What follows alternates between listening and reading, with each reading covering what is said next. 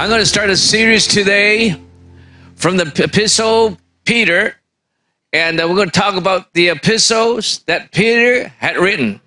Let me do some introduction. The Apostle Peter is no stranger to believers. And uh, if you're believers, you know about Apostle Peter. He's the one who wrote the epistles, right? So he's probably one of the most vocal followers of God. You know, in churches, you know, sometimes you have the quiet ones, right? Sometimes you have the very loud ones, very vocal, right? The vocal follower of Jesus. And he seems to be the leaders among the pack, at least among the twelve.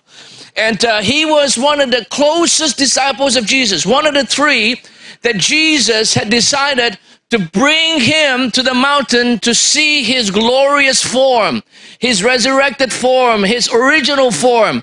And so as far as uh, Jesus is concerned, he was one of the most trusted disciples of Jesus. But you got to know that Apostle Peter was very emotional.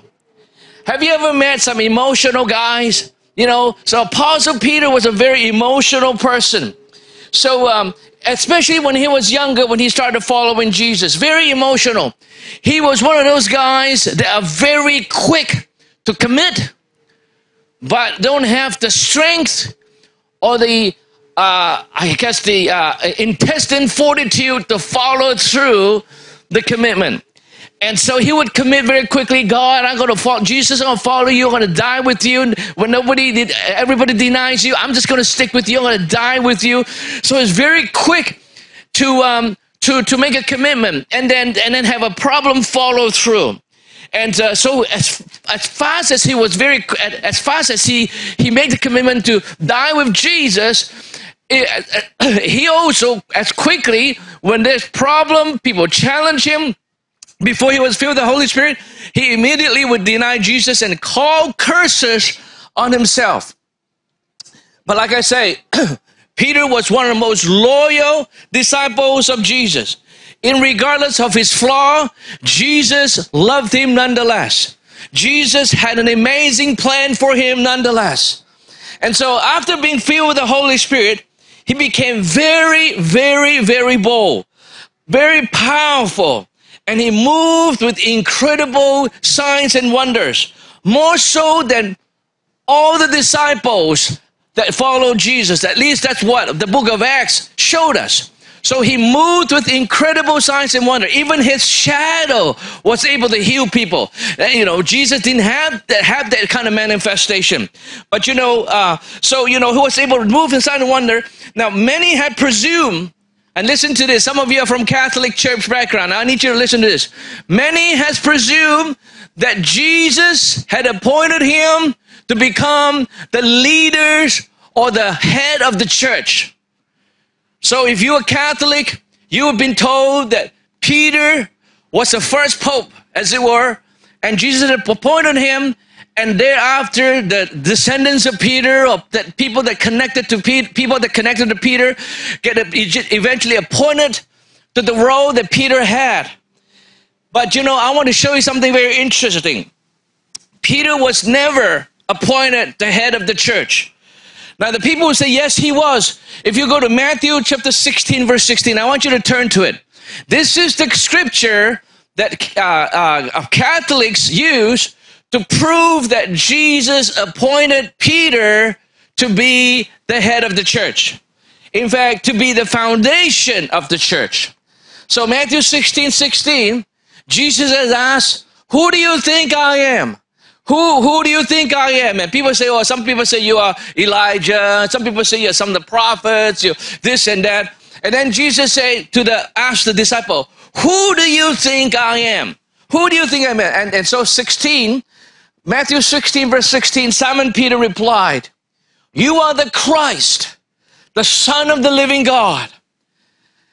And Jesus answered him, blessed are you, Simon Bar-Jonah, or son of, Bar, uh, son of Jonah, for flesh and blood has not revealed this to you, but my Father who is in heaven. And I tell you, you are Peter, and on this rock I will build my church, and the gates of hell shall not prevail against it. So the word Peter means rock. And so a lot of people would say, this is how Jesus said to Peter. Jesus said, you know, among all the disciples, they were sitting all together. And so, so Jesus said, Simon, Peter, Simon, you are now Peter. And a lot of people presume that he stayed that way. He said, Peter, you're going to be the rock that I'm going to build my church. But that's not what happened. You see, in the English uh, vocabulary, there's a lacking of words. Like, you know, uh, English used love to represent eros, Philadelphia, um, uh, agape. You know, we use one word to represent many other meanings. It's the same thing here. If you look at the Greek uh, version of this Bible, that's what it reads. This is what Jesus is doing. After Peter had answered the question, Jesus went, Petros. Now, Petros means little rock. Everybody say little rock. Petros. I want to call you Petros. You are that little rock. And then he turned to his disciple. He said, on this, on the Petra, which is a boulder, a big, massive rock, I'm going to build my church. It's like sometimes when you say something, you just want to make, make it rhyme or trying to connect. And so you kind of use the same, almost the same words to describe. But Jesus didn't say, I'm going to build my church on this little rock, which is Petros. But he turned to his disciple and said, I want to build my church on this boulder called Petra, which is massive. And no gates of hell will prevail, prevail against it. And so that's number one. Also, you want to know, if you know the history of the church in Acts, in Acts, you know, um, there's this council of church. This is like the top committee, top executive board of the church in Jerusalem that would oversee all the church and give authority and give, uh, send missionaries, send apostles, uh, send different people to different churches that now had spread throughout the world. And that, you know, remember, uh, Paul the Apostle would, would go back to Jerusalem to meet with the council, to ask the council for their interpretation of what the Gentiles ought to do when they become Christians. Remember that? And you notice that Peter was not the head of the council. If you study the, the book of Acts, you know that who was the, who was the head of the council of the church? Pop quiz. Anybody know? It was James, not the brother of John, but the half-brother of Jesus. In other words, it's the son that Mary and Joseph had after they gave birth to Jesus. So the Bible tells us that Mary didn't have any intimate relationship with Joseph until she gave birth to Jesus, because Mary needs to give birth to a son of God. And so the half-brother of Jesus, same mother, one is from the Holy Spirit, of course that would be Jesus, and the other one would be from Joseph. That half-brother from Joseph was the man who became the head of the church council in the book of Acts. So, but nevertheless, Peter was a very vocal, seemingly the leader of the church. Right? But he was never appointed to be the head of the church. He was authoritative nonetheless, have a lot of authority. And so remember the council, they were meeting together to answer Paul's questions. And the council actually would listen to Peter, and he said, this is my experience with the Gentiles, you know, with Cornelius. And, and indeed, God did use Peter a lot, like I said. But so, so, but the apostle Peter, he was a very prominent, amazing apostle that he was eventually uh, executed and martyred for Jesus. Now, church tradition will tell you that G- when they were going to pers- uh, uh, martyr him, he they were going to crucify him like Jesus was being crucified on the cross. But he said to the people that were crucifying him, I'm unworthy to be crucified like my Lord. You can crucify me upside down. And that's what happened. But Peter, he wrote these two epistles. It's known to be epistles of suffering.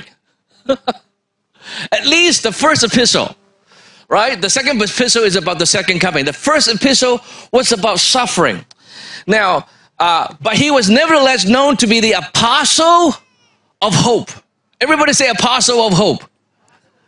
And so he was known as apostle of hope in this in this discussion about suffering.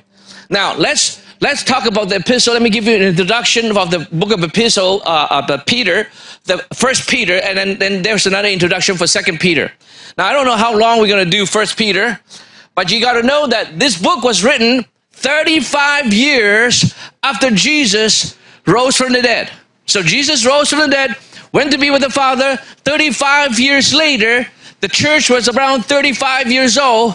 Peter wrote this, this book called the First Epistle of Peter. So he was around in his late fifties and maybe early, early sixty or mid sixty when he wrote this.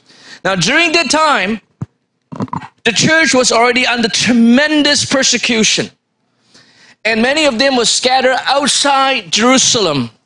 The believers at the time, like many believers today, were very confused. They were waiting for the second coming of Jesus. They waited, they waited, they waited, they waited. And there's no second coming of Jesus for over thirty-five years. And after that, they're seeing a lot of persecution on them. So they're questioning God. God, we're waiting for you. We're serving you. What is up with all this suffering? When are you coming back? It is in this kind of environment that the Apostle Peter penned the book of Peter, First Peter, uh, the, the book, uh, the epistle, First Peter. So in this book, he's exhorting the church. He says, you got to stand strong. You got to stand strong. And he repeatedly reminds them. He tells them that Jesus is a great example for us of suffering, and and and, it's the, and, and and that they have an inheritance. The second coming is coming soon, and Peter explained how Christians should respond to the suffering. You know, a lot of people don't know how to respond to suffering. When they see suffering, they complain. They see suffering, they they they even cuss God. Remember Job's wife? She cussed God. She's like, you'll go and curse God and die, you know. Because suffering is hard. But he is trying to teach the believers, the church, this is how you handle suffering. His primary message in First Peter is trust the Lord. Number two, live obediently. It doesn't matter how awful the situation is. We still have to stay obedient to Jesus. And number three is to keep the hope fixed on Jesus. Don't keep your hope on, you know, better car, better house, better yacht, better job. You know, God will bless you that, but your hope and my hope should not be on the things of the world. Keep the hope fixed on Jesus, the ultimate promise of God that is eternal life. You know, when we suffer, I'm going to say that a few times in this in this teaching. When we suffer, perspective is very important. Everybody see perspective. When you and I suffer, perspective is very, very critical. When you have the right perspective, then you can endure any suffering.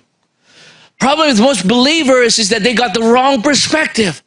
And so when suffering hits, boom, they will head for the hill because they don't have the right perspective. So Peter was trying to show them in this epistle the right perspective, even in the midst of suffering. And in fact, suffering, I know most of us don't want to hear that, but it's the truth.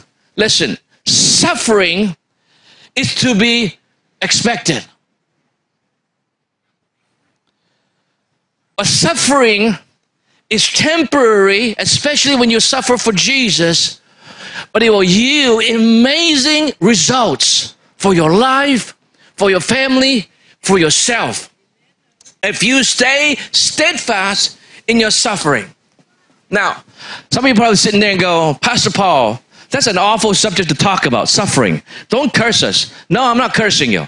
I know you're blessed. I decree the blessing of God over your life. But listen to this.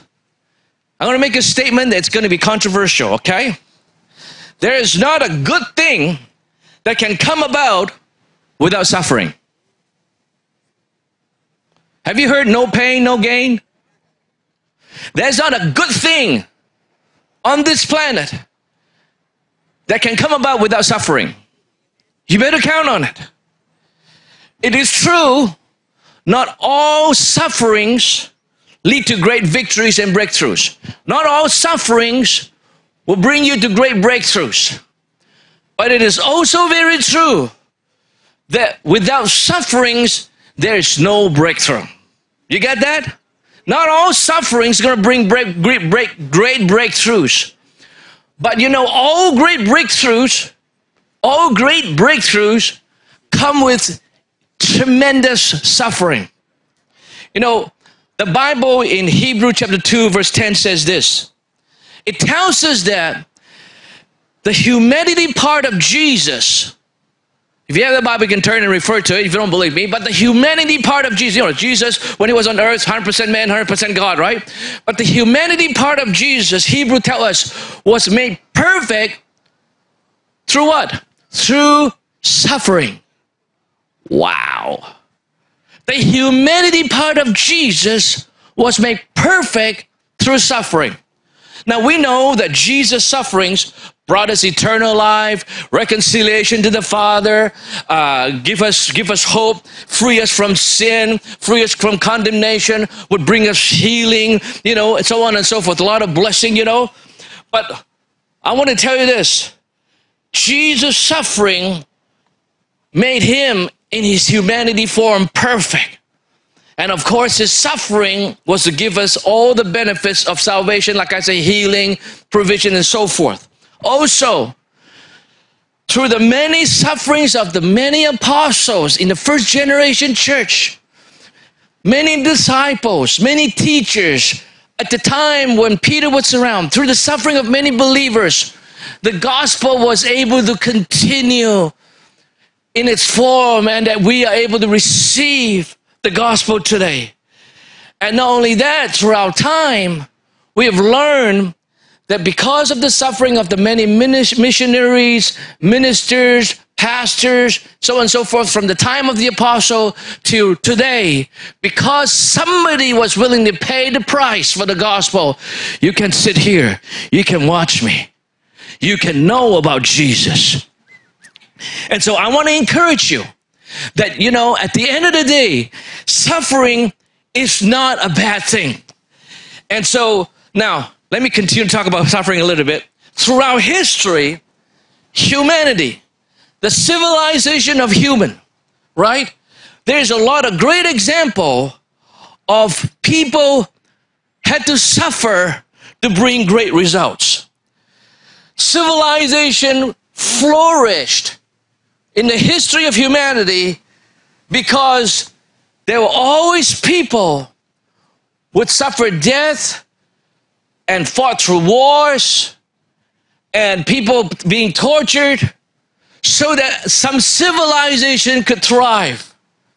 The nation of Israel come to my mind. Do you know that Israel, they became one of the most amazing nation during the time of David and Solomon? Remember that?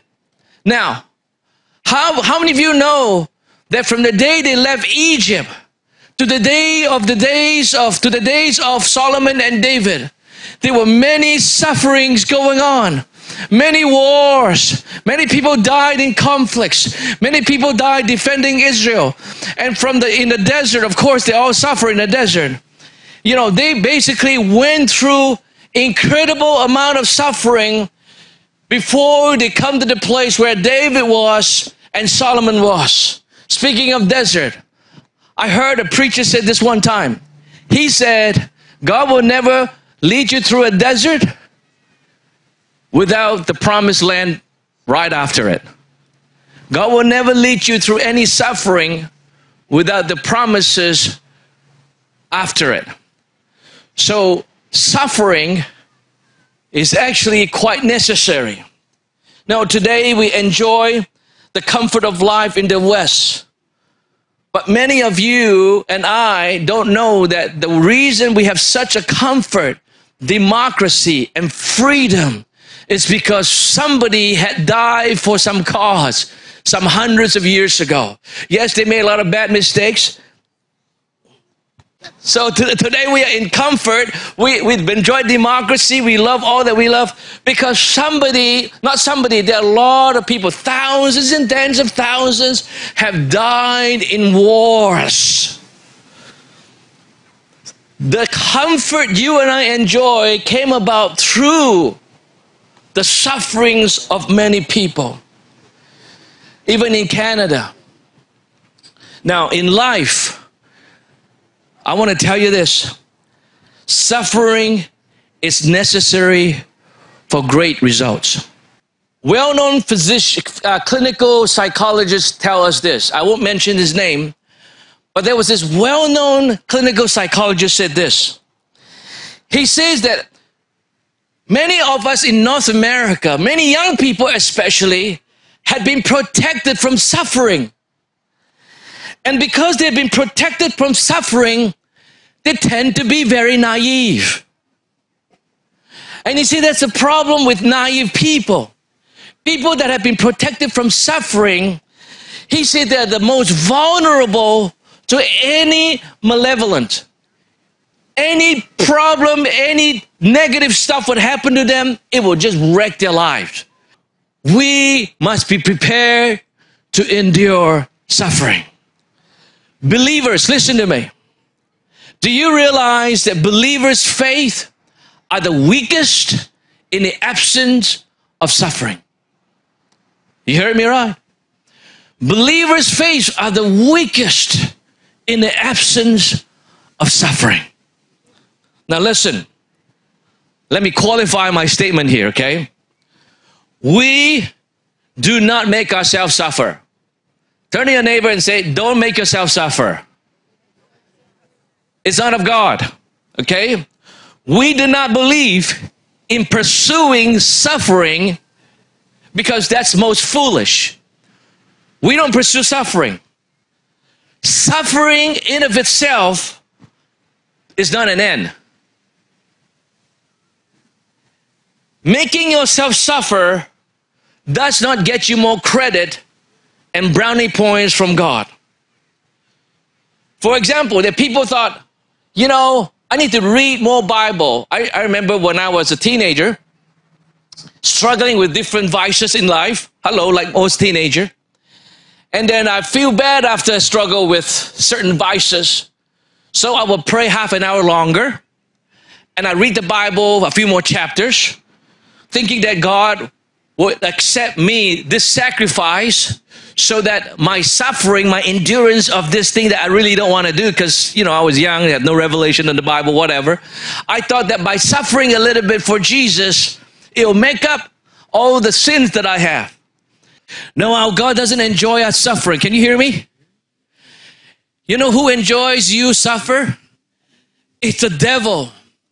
Devil enjoys our suffering. The demons enjoy our suffering. You know why the demons enjoy our suffering? You know why? Because you, you look like God. Every time the devil looks at you, you remind him of the God he hates. And that's why he wants to persecute you. That's why he wants you to suffer. And the only demons and devil want you to suffer, not your God. But listen to this. You and I need to accept that life is indeed full of sufferings. Whether you're rich or you're poor. It doesn't matter what class of society you're from, what skin color you have. It is a guarantee. I heard somebody say this. If you have not yet suffered, enjoy while you can, because it's coming. Some people say, I've never suffered in my life. Well, enjoy while you can, because it is coming, right? And Jesus actually promised that much. In John chapter sixteen, verse thirty-three, he said, in this world, you will have tribulation. In this world, you're going to have pain. See, as a pastor, I know that you will face suffering from time to time. But my job is to equip the believers, equip them in such a way that when suffering would come, You will not curse God. You will not make decisions that will set you back. Do you realize that many of us make stupid mistakes in the moment of suffering that we will regret later on? It is my job to equip you as a believer that when it comes to suffering, you will not make the wrong decision, but you will make the right decision, because in suffering, listen, there is always triumph. In suffering, there's always victories. What the devil had meant for evil, God can make it good. You remember Joseph? He's like being being being sold as a slave, you know, being despised, being being blamed for crimes that he didn't commit.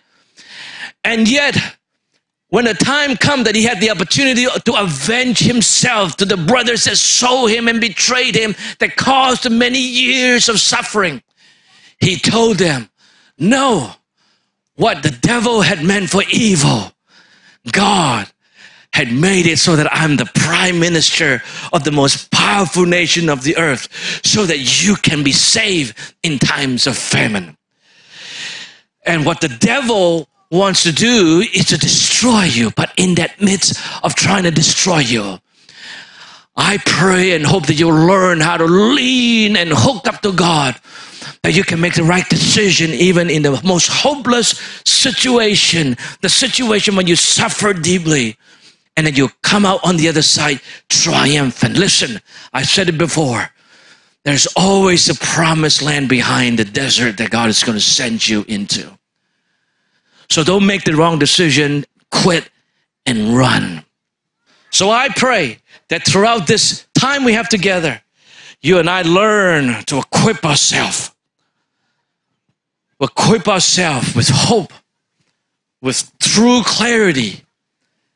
And so suffering will cause you to even know where your faith is.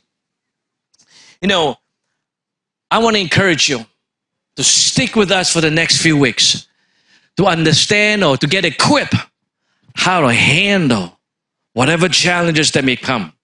And it will come. All the challenges. Whether it's challenges in your marriage, challenges in your career, challenges in your in, in your life, challenges, challenges in relationship, challenges in life itself, they'll come. But I hope that when they come this time, instead of running for the hill, you know how to stand firm and not complain, but make the decision to become an amazing victor.